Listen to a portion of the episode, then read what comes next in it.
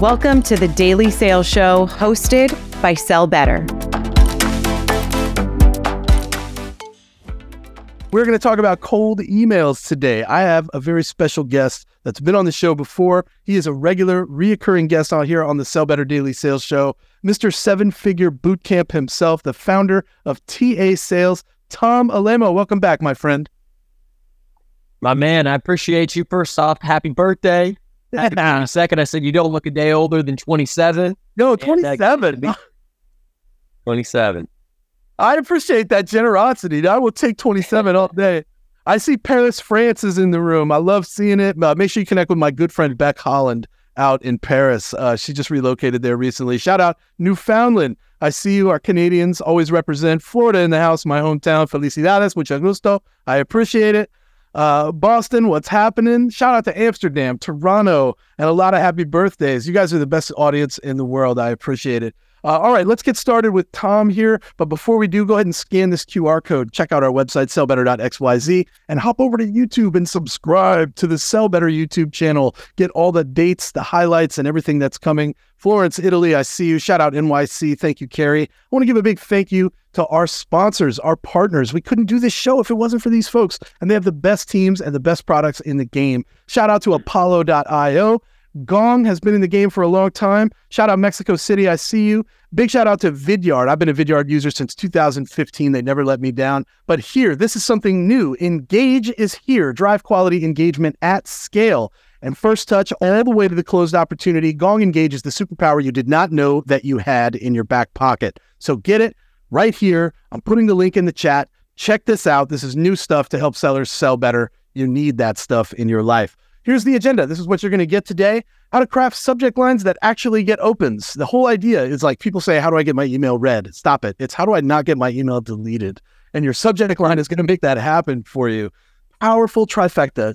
Tom is the master of the one, two, three. I'm going to hit you so many different places. It's going to be hard for you to understand and know where to co- connect. And you're going to find that value. And boom, that's the thing you're going to zero in on. He's going to give you that trifecta that he does. And then, of course, calls to action.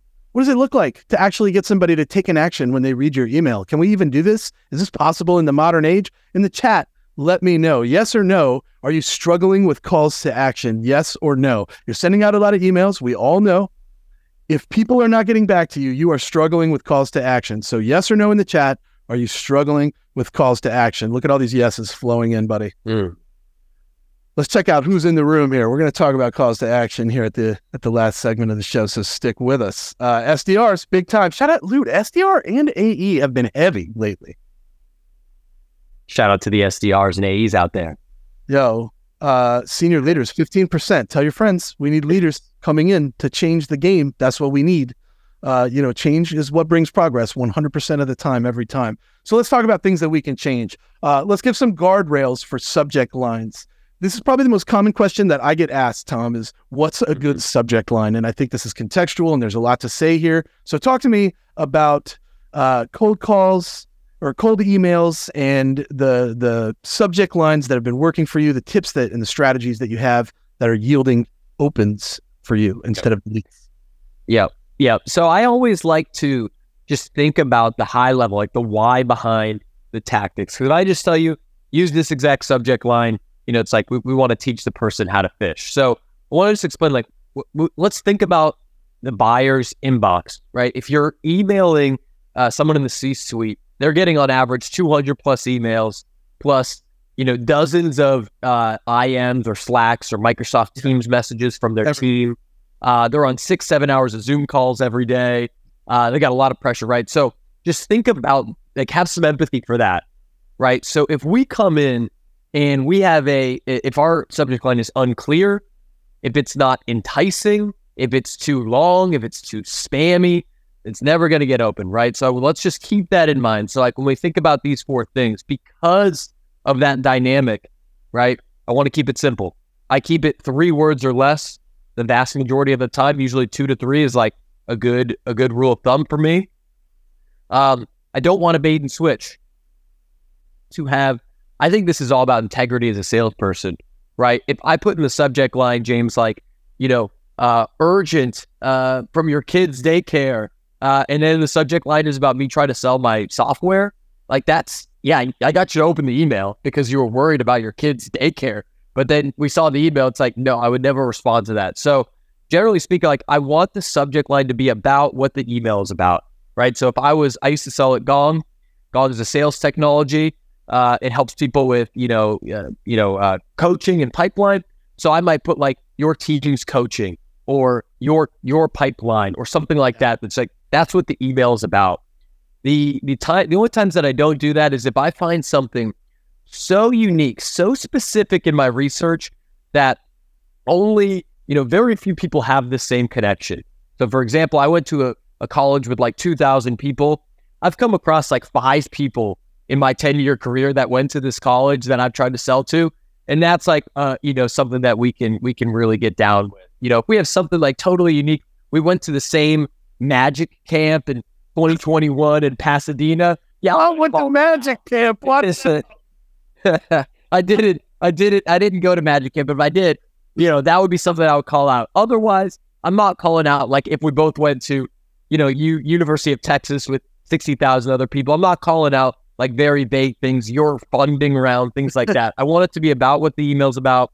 Um, and I want it to, you know, shout out to Lavender, who I think they call this like the, uh, yeah, uh, the camo, you know, it's like internal, internal camouflage, right? Yeah. It's like you want this person to think, could this email be written by someone that I work with? Right? right. If they know it's from a salesperson or a marketer, they're never going to answer it. So that's why I keep it kind of vague about what the subject subject of the email is. I don't put emojis. I don't put the first name. I don't put a lot of numbers or any numbers in there. Yeah, I just keep it kind of vague. I, I think there's a room for some vague in there, but I also think there's this uh, like you said, there's like a magic word in there. Here's the question for you, right? We're talking about subject lines here. What is the magic word that you put in the subject line? And if it's something unique that's not represented here, put it in the chat. Tom and I want to see it. Uh, I've always used you and your, and I've even been a fan of the first name, but Lavender reports that it's actually a lower open rate when you put the first name in the subject line. I was a big proponent of this for a long time. Why do you think the decline has happened, Tom? Um, I think automation tools have kind of hurt that. Like when everyone was doing one-off emails before the sales sequencers, before the LinkedIn sequencers, I think that worked better. Yeah. Um, but right now, you know, it, it almost to me speaks a, a, little bit of laziness because I know you can go to whatever your sales automation platform sure. is, type in the variable first name uh, to make it. It almost looks like fake personalization to me. And some people get in a in a get caught on that, like on LinkedIn, because some people put like an emoji in their name. And so it'll be like, you know, say, hey, first name, you know, Scott Leese on a surf, surfboard. You know, it's like, okay, that's clearly automated. So, um, yeah, I think it's almost like fake, it feels like fake personalization now because of those tools. Yeah, I can appreciate that. And I think people are looking for those reasons. In our minds, I believe that AI and tech have been so ingrained in sales and marketing over the better part of the last decade that I think our minds as receivers even if you mm-hmm. send this stuff, and let me know in the chat if you feel this way. If a message appears that it could have been automated, do you feel like it definitely was? Do you immediately default to that feeling? I think I do. I think if I mm-hmm. read it and I think this could have gone to anybody, this was an automated message. For me, that's how my brain works. Yes or no? Do you feel that that's the way it works for you as well? Check out these results right here. It looks like a lot of folks are using your, not a lot of people using you. Uh, 19% using that first name. Stop it. I was a big proponent of this. It's not mm-hmm. effective anymore. It's a dead it's a dead tactic because so many folks have been using it. And that's like anything else. It'll come back into into fashion over time. Mm-hmm. But right now it's being overused, so it's it's it's critical. I like the topical I, word one. Most people saying about the topical word. Go ahead, Tom.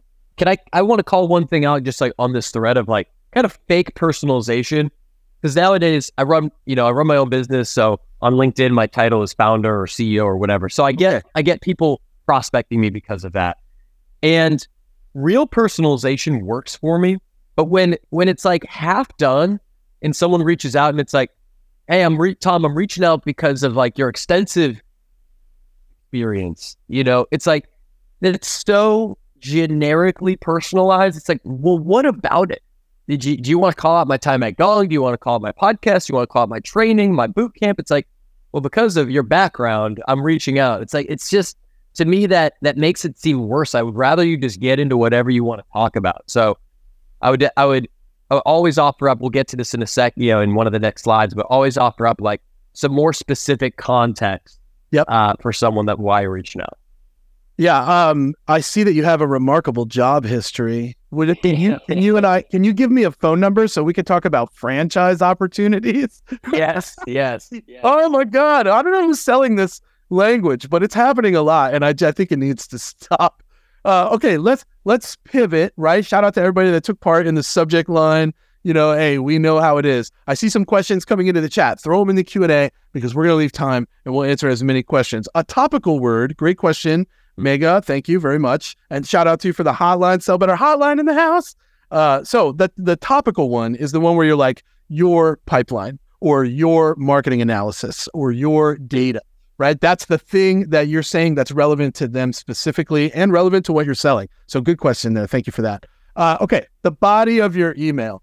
These are Yep. three things that you said everybody needs to focus on when it comes to how they structure the body of their email. Break these down for everybody. Yeah, yeah, and I and while I do that, I'm also going to address uh, my man David Myers in, in the chat talking about like who has time to craft individual emails one by one. You actually don't need to do that, right? Uh, so here's what I'm calling out here. There's three things to consider with an email uh, when you're reaching out to someone, right? And I think this actually applies to cold calls or, or any sort of outreach to someone cold. The first is the context, right? What is going on at this company that makes this a good or bad time for you to engage, right? So, for example, I used to sell at Gong, right? Uh, so, if someone was hiring 17 SDRs, that was amazing because my technology helped to onboard those new sales reps.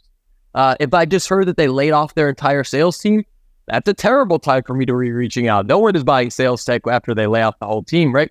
So, what's the context? Are they getting funding? Are they expanding? Can you see anything publicly that's going on? Are they investing in things that are similar to, you know, what whatever you can help with, right? So there's the context, and you can find that.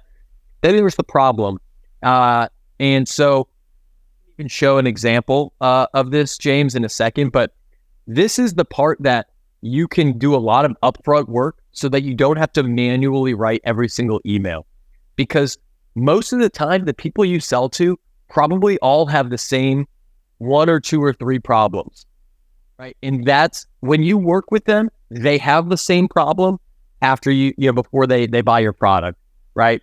Uh, their sales team doesn't have enough pipeline. Their security team is worried about a breach. Their HR team is not finding the right candidates for jobs. Whatever it is that you're selling, they have those problems, and so you can keep that verbiage the same in most emails because you're trying to hint at this is a problem that we're seeing a lot in the market. And then here in a in a sentence here's the solution for how we help to solve that right? So what you're changing most is the context and then you're flipping the problem depending on who you might be reaching out to because sometimes you might sell to a CEO sometimes it might be a director level contact a manager a VP they have different problems um, if you want James I can show that Uh, Yo, show it, show it, but also I'm gonna drop what you're about to see is Tom's what he's talking about now. You don't have to write a per, like necessarily a personalized email. You have a standard structure. Tom, pull it up, and we're gonna put the link to this in the chat. You guys can have this. Uh, this is something that comes straight from Tom's training, the session that he does with folks to show them how easy this can be with the right structure and the right process. Break it down, Tom. Break yeah. down. So this, yeah, yeah. So, so this uh, pre-prospecting format. So essentially, what we're doing is you're lining out who you're selling to, right? The persona, right? Now, are they above the line or below the line contact? Uh, what's the problem that they have? The symptoms, the impact, and how your company solves it. So I'll just show you a quick example from a client of mine, just to show you kind of how this gets filled out, right? So these these folks sell a very obscure technology to farmers, right? So I don't expect anyone here to necessarily be be doing this exact same thing, but the purpose of you know they have this persona, they have in one or two sentences what is the what is kind of like the the the dicey problem that these people have before they buy the technology. Mm-hmm. What are the symptoms? How what I think email. This this person, hey, James, boom, I'm to hot. Most law production people we talk to have this problem. Because of that, they have some of these symptoms, or this is the impact of it. Typically, we help companies do A, B, and C. We go from traditional, whatever, to real time. You know, are you open to a chat? Right. And that's the email or that's the cold call. It's all based on what is the problem that these people have. And if you have it, great. Let's talk. We're the best in the market to help. If you don't have it, also great. Um, it's probably not a good use of our time together. And I'm not going to keep chasing people that don't have this problem. Yeah, we had a little bit of chop there while you were explaining, but you guys got the general idea. And don't stress, everybody's going to get the recording that'll come in just fine. And you're going to get that asset. If you go up in the chat and you click that link right there, you'll get that asset. And it is relatively self explanatory. You can see how easily your messages could be formatted and structured if you use that platform the way that Tom has described to you. Tom, you said something I want you to unplug here. You said you call this selling like a scientist. Uh, we talk a lot about science and art and the uh, integration between the two that sales represents in our world. Talk to me about selling like a scientist and using this asset specifically. Yeah. So um, the reason I say sell like a scientist is that if you think about the way a scientist goes about their work, right? They have an idea over something that they want to challenge, right? They have a hypothesis. They want to test it with an experiment and either they're true, you know, either it comes out true, in which case, great, they write it up in their paper. And if it's false, then what do they do? They reevaluate, they change a variable, they retest it. They change a variable, they retest it, right? And so I always encourage salespeople like, there's no silver bullet.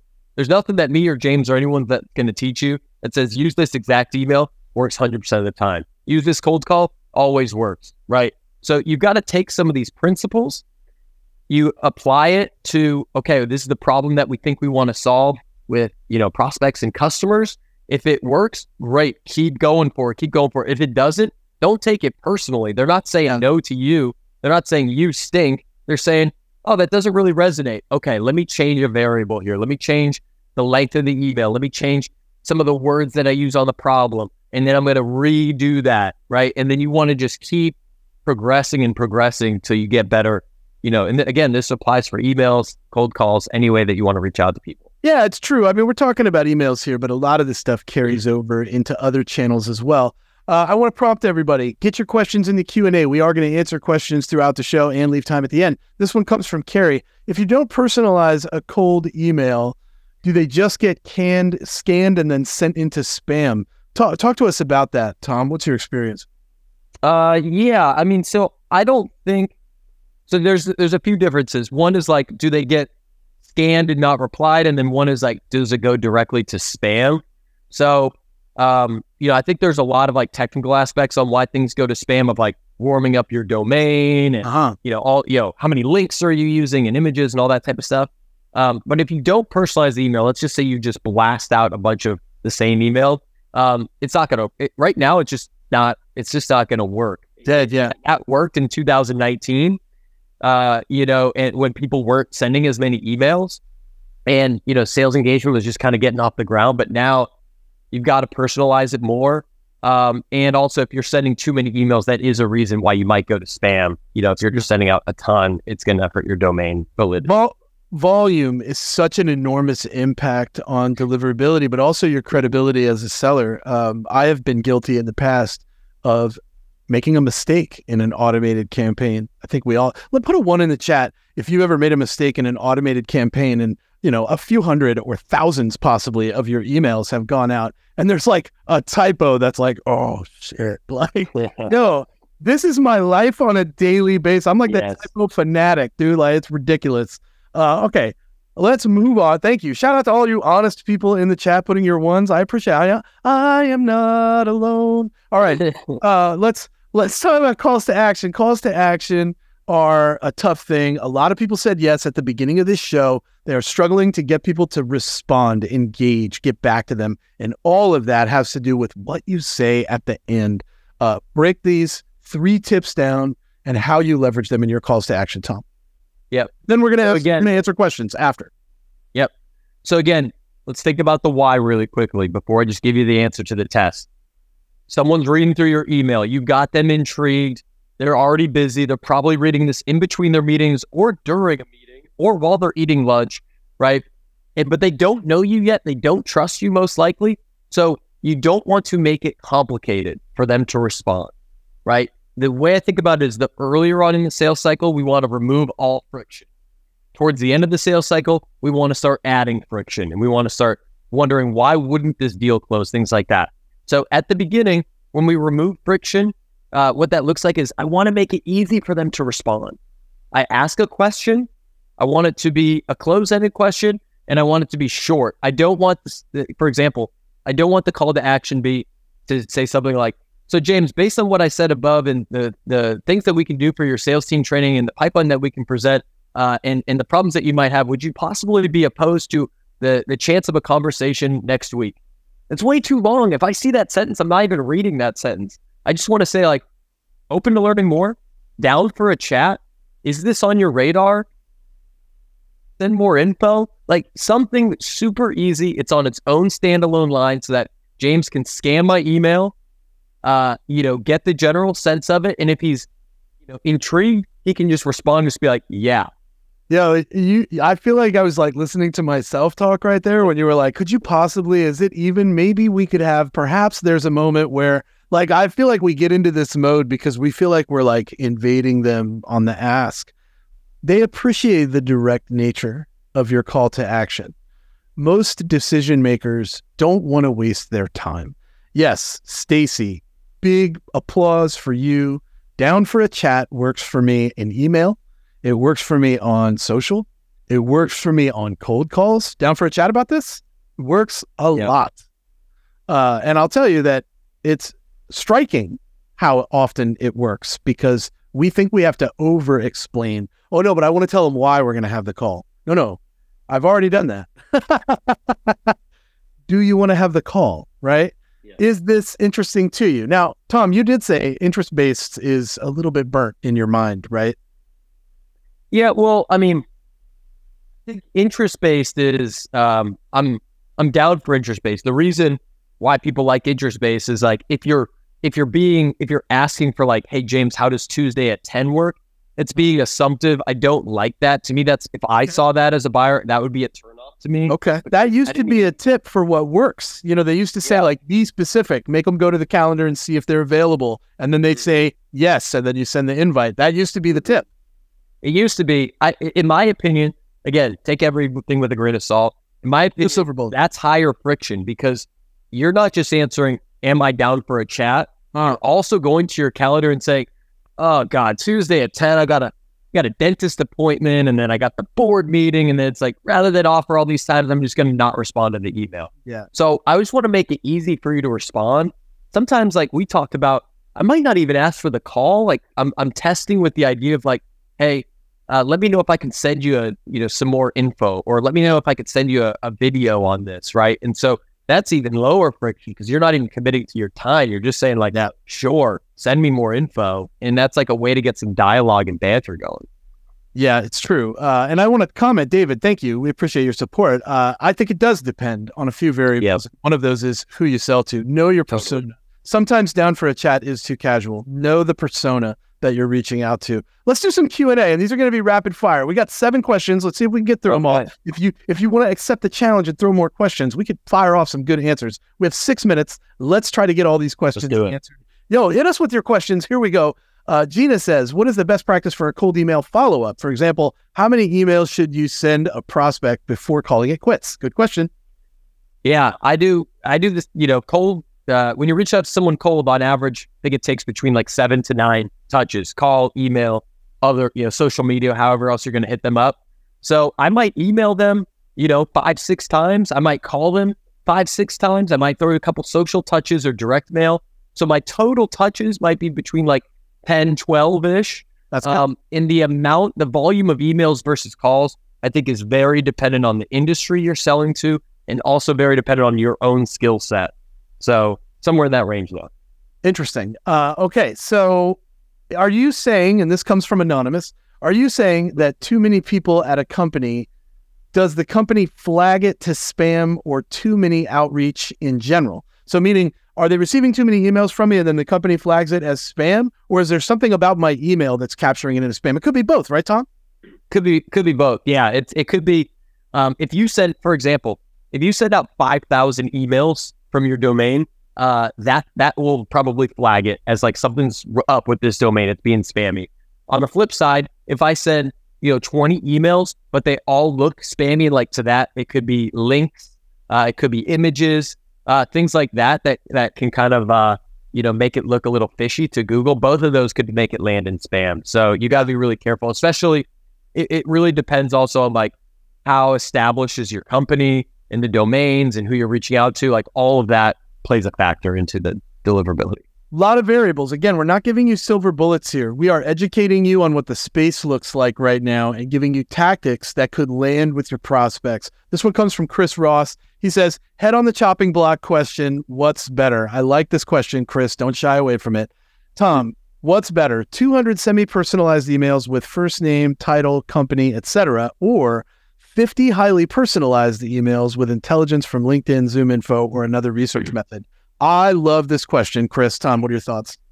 Yeah, um, I'll give you an answer, and then I'll say that it depends afterwards. So my my gun to head answer is the 50 personalized right now. My answer might have been different a couple of years ago.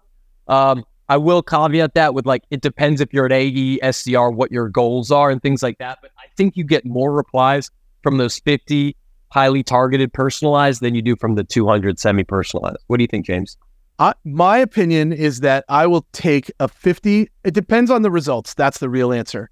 If you are sending 200 emails and setting, you know, 15 meetings every time you do it, and you're sending 50 personalized emails and only scheduling four, obviously your 200 automated emails is the bigger net to throw, and you should keep doing it. My immediate instinct is to tell you to A B test this. If you can do 250 a day, then you should do the 250 and split them up accordingly. Mm-hmm. Personalize your first 50 messages and then go ahead and send those 200, but capture all the data and look at what's working. Some industries are going to function really well with automated messages. Others are going to function better yeah. with personalized messages, but you won't know until you become the scientist and start yeah. testing these things to see what works. I love this. Okay, last question here, and this has to be quick. We have two minutes. Josh Young, for clarification, when using the prospecting formula, do you advise on building an in, in additional personalization as opposed to identifying the persona and creating a sequence for anyone specific to that persona? If so, what personalization do you advise on adding? This is what the question here is. Do you go for the persona and what matters to them or personalize based on the individual? Great question. So, I, that's a great question. So I would do, uh, but possibly both. So when I think about like an above the line contact, so let's think about VP and C suite. Um, I'm always using the problem prospecting formula for any email because I want to focus on the problem now, if I'm going to hit up like a manager level, possibly an influencer, I might just do that, and I might not, you know, have some personalized context in there. Right? It's a 200 uh, in that example. If I'm going after like a high, you know, decision maker, I'm going to personalize with the context, and I'm going to use that uh, the the problem in the body. So um, I know we're we're getting tight on time, but that's my uh, that's my answer there. Tom, great answer to all these questions. I love the way you think on your feet, my friend. Big thanks for Tom for coming out and sharing his wisdom. Connect with him on social. We're dropping his LinkedIn in the chat right now. Go connect with Tom. He is an incredible human being that will give you the time of day and speak to you about all the needs that you have to sell better. Thank you for spending time with us. Check us out at sellbetter.xyz. Follow me on social at Say What Sales, all one word, and we will see you tomorrow for another stellar episode of Sell Better. Thanks, Tom. Happy birthday, James. Thanks, buddy.